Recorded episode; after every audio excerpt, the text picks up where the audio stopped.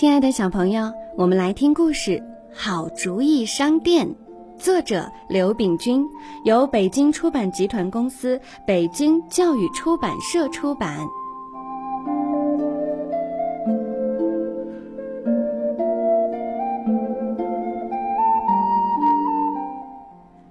笨小熊开了一家商店，奇怪的是，商店里什么也没有。没有柜台，自然也没有货物，真是一家奇怪的商店。更奇怪的是，商店的怪名儿叫“好主意商店”，旁边呢还有一块招牌“独家经营”。笨小熊的好主意每天只卖一个。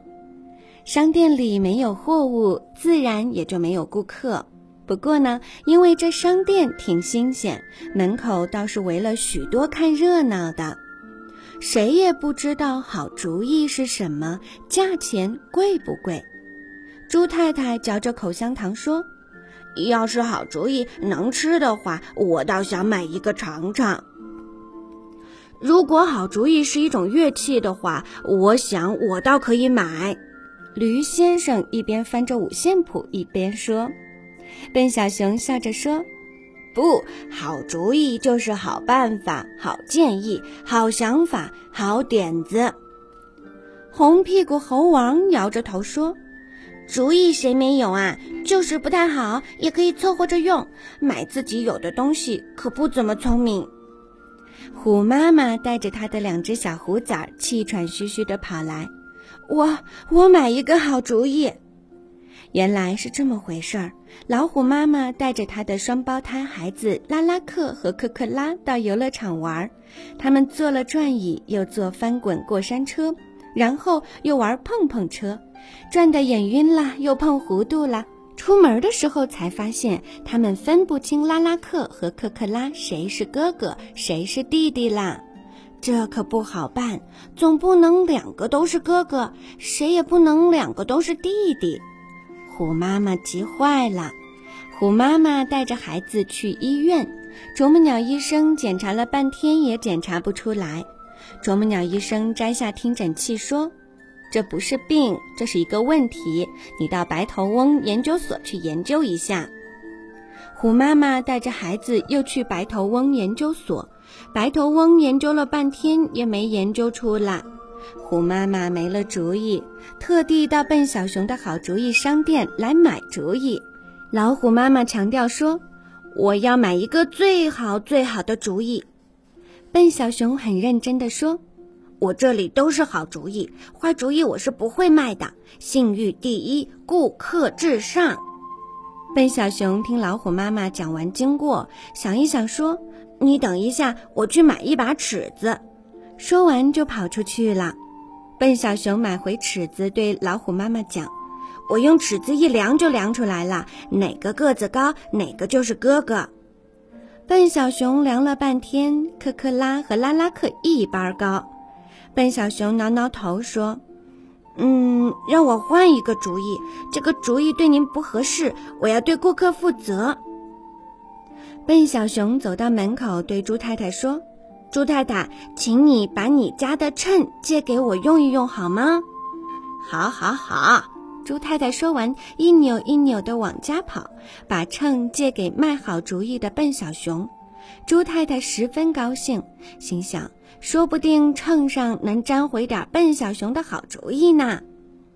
笨小熊用秤钩勾住拉拉克的鼻子，说：“称一称就称出来了，分量重的是哥哥。”拉拉克躲在一边儿，我不争，我不争，勾坏了鼻子可就糟啦。笨小熊想想也是，又用秤钩勾科克拉的嘴巴，称一称，分量轻的是弟弟。科克拉也躲在一边儿，我不争，我不争，勾坏了嘴巴就糟啦。笨小熊想一想也是，勾成三瓣嘴就变成兔子了。笨小熊拍拍自己的头说。笨小熊，你别着急，你肯定会有好主意的。好主意有了，笨小熊勾着拉拉克的腰带称了称，又勾着克克拉的腰带称了称，两个一般重。这下笨小熊可为难了。笨小熊挠着头说：“为了好主意商店的声誉，我只好先向别人买一个主意啦。”猪太太说：“这样很容易，谁肯送我一包巧克力，谁就是哥哥。”拉拉克说：“有巧克力我还吃呢。”对，一个哥哥是换不了一包巧克力的。笨小熊摆摆手：“这个主意不是好主意，不能从好主意商店卖出去。”驴先生亮开大嗓门说：“让他俩跟我学唱歌，谁唱得好，谁就是哥哥。”拉拉克忙捂起耳朵说：“我可不想跟你学唱歌。”笨小熊很客气地对驴先生讲：“你还是回家唱歌吧，不过千万别忘了把窗户关起来。”红屁股猴王神气地说：“我倒有个好主意，不过要等晚上才能告诉你。